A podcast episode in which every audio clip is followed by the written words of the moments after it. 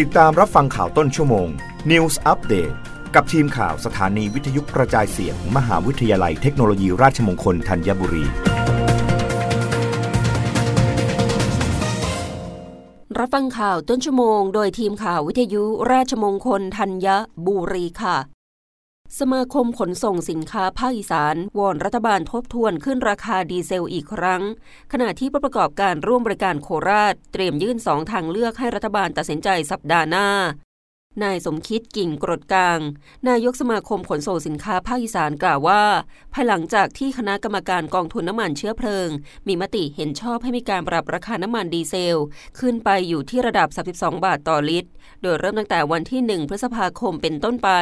และจะมีการปรับราคาขึ้นเป็นขั้นบันไดนั้น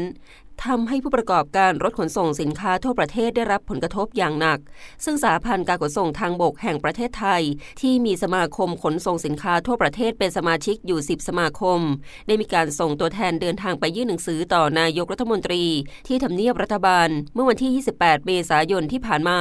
เพื่อขอให้รัฐบาลได้ทบทวนนโยบายการปรับขึ้นราคาน้ำมันดีเซลอีกครั้งเพราะถ้ายังปล่อยให้ราคาน้ำมันดีเซลลอยตัวอยู่อย่างนี้ต่อไปอีกผู้ประกอบการรถขนส่งสินค้าต่างๆ ก็คงจะต้องขึ้นค่าขนส่งอย่างน้อย 20%เ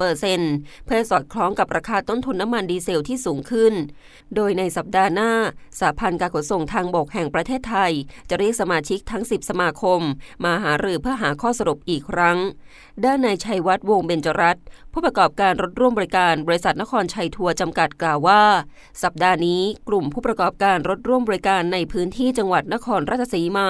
จะเดินทางไปหารือกับกลุ่มผู้ประกอบการรถร่วมบริการทั่วประเทศที่กรุงเทพมหานคร โดยจะยื่นข้อเสนอให้รัฐบาล 2 แนวทางได้แก่หนึ่งขอรัฐบาลใช้เงินช่วยอุดหนุนรถร่วมบริการป้ายเหลือง เพื่อไม่ให้ผู้ประกอบการได้รับผลกระทบ เรื่องต้นทุนน้ำมันที่สูง 2. หากรัฐบาลยืนยันว่าจะไม่อุดหนุน ก็ต้องปล่อยให้เป็นไปตามกลไกตลาด คือต้องให้รถร่วมบริการขึ้นค่าโดยสารตามต้นทุนราคาน้ำมันดีเซล ซึ่งรัฐบาลจะต้องเลือกเอาแนวทางใดแนวทางหนึ่งที่เหมาะสมที่สุด รับฟังข่าวครั้งต่อไปได้ในต้นชั่วโมงหน้า กับทีมข่าววิทยุราชมงคลธัญบุรีค่ะ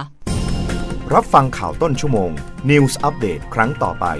กับทีมข่าวสถานีวิทยุกระจายเสียง มหาวิทยาลัยเทคโนโลยีราชมงคลธัญบุรี